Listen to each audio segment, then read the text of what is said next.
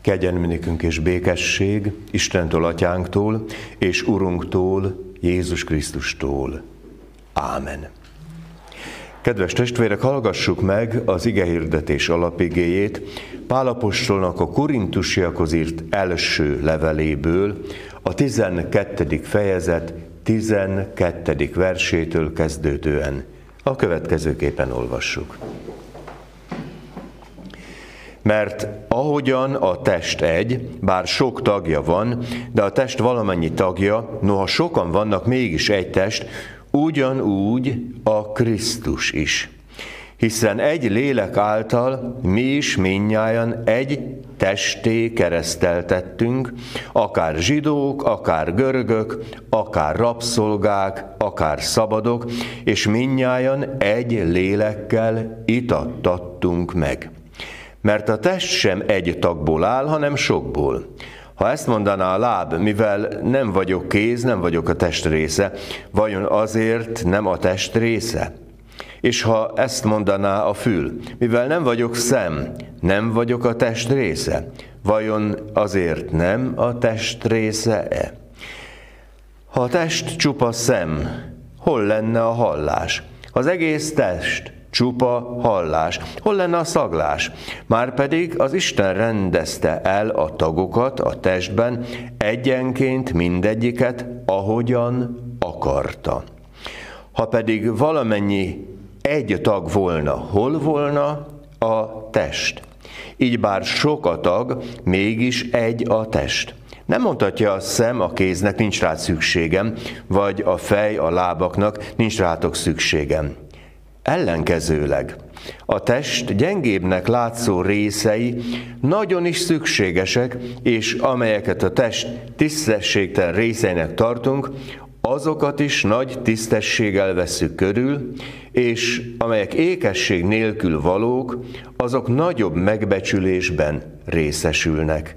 Az ékeseknek azonban nincs erre szükségük, Isten szerkesztette így a testet egybe, az alacsonyabb rendűnek nagyobb tisztességet adva, hogy ne legyen meghasonlás a testben, hanem kölcsönösen gondoskodjanak egymásról a tagok. És ha szenved az egyik tag, vele szenved valamennyi. Ha dicsőségben részesül az egyik tag, vele együtt örül valamennyi. Ti pedig Krisztus teste vagytok, és egyenként annak tagjai. Ámen.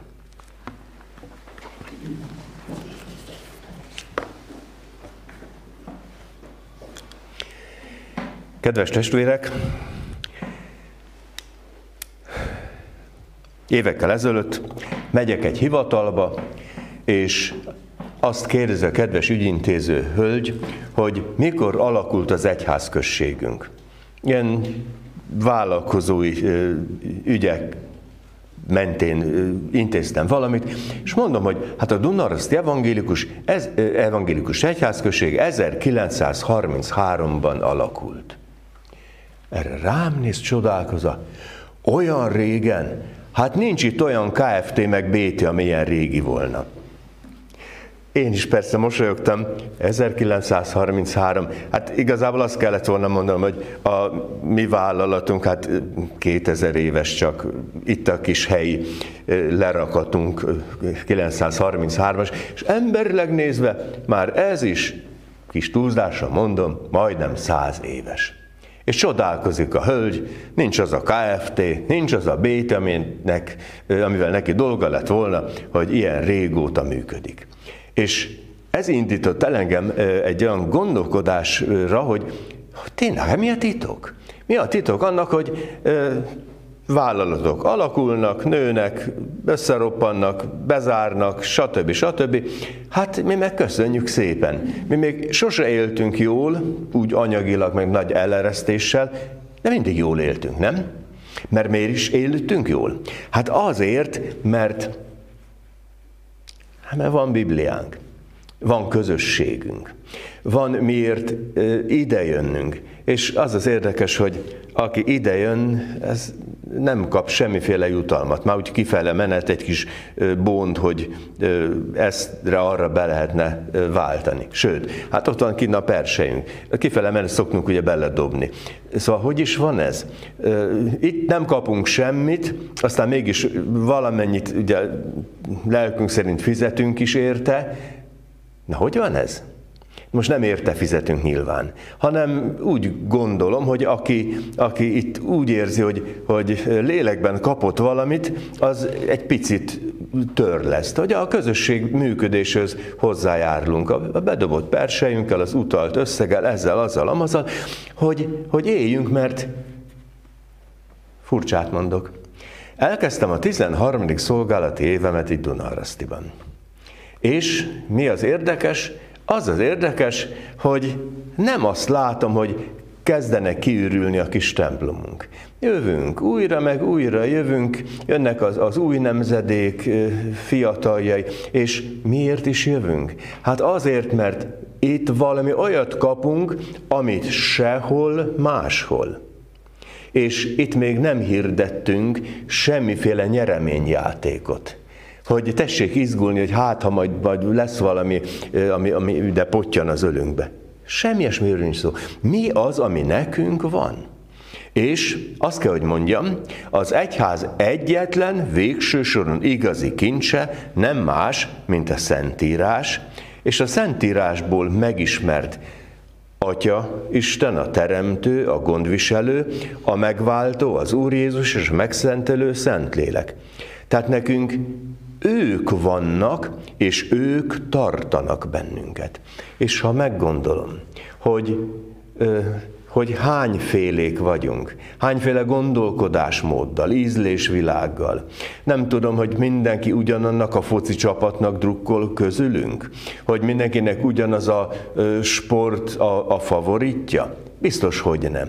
Hogy a zene ízlésekben különbözők vagyunk. Egészen biztos vagyok. Na, nem akarom folytatni. Tehát, hogy ebben a sokféle különbözőségben mégis mi az egység? És akkor kiderül, hogy nem más, mint az, hogy összeköt bennünket a hit. Mégpedig az a hit, amely és most nagy egészet próbálok mondani, az, ami rádöbbentett bennünket a teremtményi voltunkra, rádöbbentett bennünket arra, hogy Krisztusban van a megváltás, Krisztus vére lemossa a bűneinket, és igazából ez egy olyan lelki közösség, ami egészen bizonyosra veszem, hogy egy, egy gyógyító közösség. Mert mert hogy itt letehetjük a bűneinket, itt letehetjük a terreinket, itt fölvetjük azt, ami lelki muníció az előttünk lévő időszakra, tehát itt valami olyan csodának vagyunk a részesei, hogy, hogy itt semmi nem történik, itt nincs küzdelem, itt nincs bíró, aki aki mondjuk az ökölvívóknak fölemelni egyik kezét, másik kezét, hogy ki győzött, ki nem győzött. Itt vagyunk, és Lutherrel mondom, korrán Deo, Isten szín előtt tudjuk azt, hogy ki vagyok én? Az elveszett, bűnös ember. Ki vagyok én? Az vagyok, aki Krisztusban megigazulást kaptam. És igazából ez éltet bennünket. Halljuk az igét, élünk az úrvacsorával, szentséggel, hogy megerősödünk a, a gyónással, a letett bűn értelmében, és aztán azok, akik akár felnőtt fejjel, akár felnőttként gyerekei iránt érzett felelősséggel megkeresztelték a gyereküket, azt azért teszik, mert hogy Krisztushoz akarnak tartozni. És Pál gyönyörű szépen így próbálja korintusiaknak elmagyarázni a, a lehetetlent. Mert hogy Korintus, na hát ez egy érdekes társaság volt. Ö, ebben a korban, hogyha valakire azt mondták, vagy valamire azt mondták, hogy ez olyan korintusi, hát akkor ez egy igen negatív jelző volt.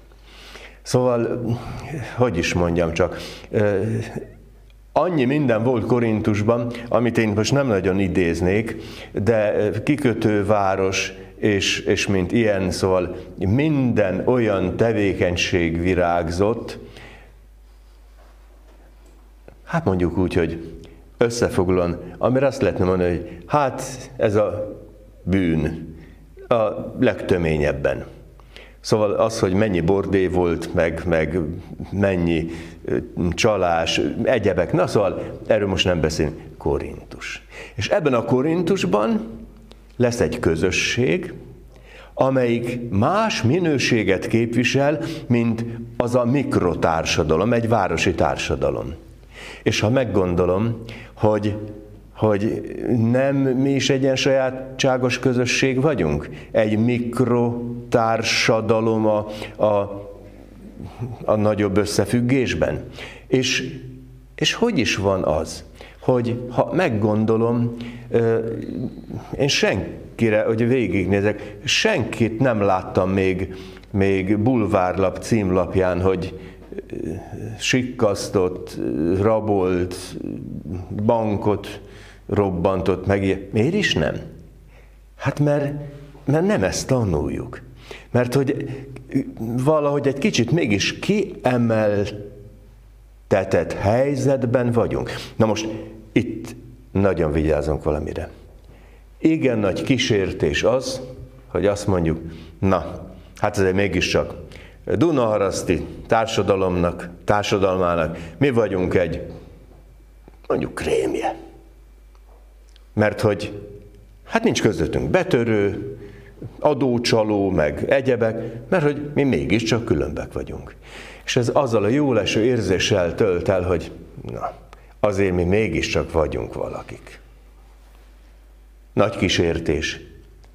Az ördög, a szétdobáló egészen biztos, hogy szívesen elhitetné velünk, hogy különbek vagyunk a többieknél. Isten szemében nem vagyunk különbek, elveszett, bűnös ember, kegyelemre szoruló.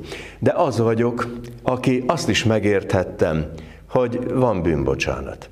És akkor, akkor kiderül, hogy itt vagyunk sokan, sokfélék, sokféle érdeklődéssel, hozott hagyományokkal, egyebekkel, de összeköt bennünket valami. És azt mondja Pál, olyan ez, mint a test, hogy és itt most álljuk meg egy pillanatra, hogy amikor arra gondolok, hogy itt van a test, mondjuk tetőtől talpig, van-e a teremtésben olyan alkatrészünk, amit röstelni kellene? Férfiként, nőként. Nyilván, hogy nem. És nem lehet kijátszani egymás ellen a dolgokat. Tehát, tehát ez egy, egy organikus egység. És ha szabad idegen görög szót mondani, ez egy holisztikus, ez egy, ez egy mindenre kiterjedő és minden részében ö, olyan alkotás, ami így jó, ahogy van. Becsüljük meg. És amikor megbecsüljük a testünket, a különböző testrészenket és egyebeket, tudjuk, hogy mindennek megvan a maga rendeltetése. És ha ezzel teljesen tisztába vagyunk, akkor azt kell, hogy mondjam, hogy így értjük meg azt, hogy igen, mi egy olyan méltóságos helyzetben vagyunk, hogy, hogy Istennek gondja volt a teremtésben mindenre. Szemünk van, fülünk van, kezünk van, lábunk van, és, és ez így van rendjén. És akkor, amikor Pál ezt a, ezt a szép egységet így mondja, akkor nekem már egy 20. századi szociológiai terminológia jut eszembe, amikor azt tanítják, hogy, hogy az egész társadalom hálózatos. Hogy mindenre, és minél modernebb egy társadalom, annál inkább mindenre megvannak a szakosodott emberek. Mert valamikor a paraszti kultúrában, ugye parasztember megtermelte a gabonáját, aztán megőrlette, aztán, aztán ő sütötte a kenyeret, vagy ő készítette, süttette, stb. stb. De hogy, hogy sokkal egyszerűbb világot. Most, most már ha akarunk enni valami szénhidrátosat, akkor gondoljuk meg, akkor kell vagy pék, vagy cukrász. Vagy nem is tudom, van-e még valaki más. Tehát, hogy, hogy annyira specializálódunk. És ki az, aki a társadalomban fölösleges lesz? Hát nincs. Mert az egész vertikumban ott van, ugye most az elmúlt napokban ugye hírértéke lett a kukásoknak, szóval a kukásoktól kezdve az agysebészik, mindenkinek megvan a maga dolga. És akkor működik jól egy társadalom, ha mindenki hozzáteszi a saját magáét. És akkor egy picit fordítok a dolgon, azt mondom, hogy igen, és mi is a társadalom részei vagyunk. És hogy hogy megyünk bele a társadalomba? Visszük a szaktudásunkat, amihez értünk. És, és mit viszünk még bele? Azt, ami az igéhöz kötött lelkismeretből fakad. És ezért van az, hogy, hogy a, a, a keresztény attitűd, a keresztény megjelenés, legyünk pékek, cukrászok, kukások és agysebészek, lényegileg tesszük a, a szakmai dolgainkat, gondolom a lehető legjobban, amennyire tudjuk, de ott van az, hogy mindezt igéhöz kötött jó lelkismerettel tesszük. Mert miért is? Nem azért, mert attól kellene félnünk, hogy ránk koppintanak, hogy a szakmai protokollnak itt-ott nem feleltünk meg, hanem azért tesszük így, mert tudom, hogy Isten szín előtt egyszer számot kell adnom. Ez nem félelemmel kell, hogy eltöltsön, hanem azzal a bizonyossággal, hogy de jó, hogy nekem még arra is van lehetőségem. Lélektől indítatva, hogy még tisztességes is lehetek a munkahelyemen. Még azt is megengedhetem magamnak, hogy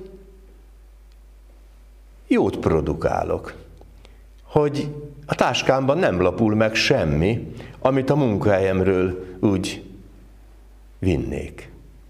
Na, szóval így vagyunk mi együtt. És pénteken a fiatalokkal elkezdtünk gondolkodni azon, hogy, hogy hogyan vagyunk mi egy közösség. Mert hogy, mert hogy mindannyian különbözők. Aztán rátaláltunk a csillárra az irodámban. Nem tudom, hogy föltűnt-e valakinek. Ott van egy csillár, és öt ága van, és az öt ág tartja a, a keretet, és azon vannak az égők. És aztán eh, arra megállapításra jutottunk, hogy mi úgy vagyunk egy, hogy egy a függeszték, egy valaki tart bennünket, a teremtő, megváltó, megszentelő Isten, aztán mi szétágazunk, de így együtt alkotunk egy, egy világító közösséget. És mit mondott az Úr Jézus? Azt mondta, hogy én vagyok a világ világossága. És ezek az én vagyok mondatai érdekes módon egyetlen egy van, ami ránk is vonatkozik. És azt mondta, ti vagytok a világ világossága. Ez most akkor mit jelentsen számunkra? Számomra azt jelenti, hogy megkaptuk azt a méltóságot, hogy élhetünk úgy, mint akiket nem egyszerűen az érdekei vezérelnek, nem egyszerűen csak a hasznunkat lessük, hanem úgy, hogy igéhöz kötött lelkismerettel tehetjük a dolgunkat. És ha ezt így tesszük, akkor egészen bizonyos, hogy sokféle konfliktustól megmenekülünk. Lelkiismereti konfliktusoktól és egyebektől. Úgy is mondhatom, hogy ez az egység az Istentől kapott szeretetben megvalósuló egység, ez egy terápiás, gyógyító közeg. Olyan hely, ahol lehet gyógyulni, és ezzel a gyógyulással lehet menni a világba. Köszönjük meg azt, hogy nekünk ez megadatott. Becsüljük meg, és dolgozzunk is érte. Imádkozzunk. Urunk, neked köszönjük meg, hogy teremtő, megváltó, megszentelő szavad hitet teremt, reményt hoz. Köszönjük, hogy adod a lélek egységét, hogy a különbözőségeinkben mégis megadod azt a nagyszerű érzést, hogy mi mindannyian értékesek vagyunk. Te azt akarod, hogy épüljünk és építsünk. Kérünk, ehhez segíts minket. A te nagy nevedért kérünk, hallgass meg minket. Ámen.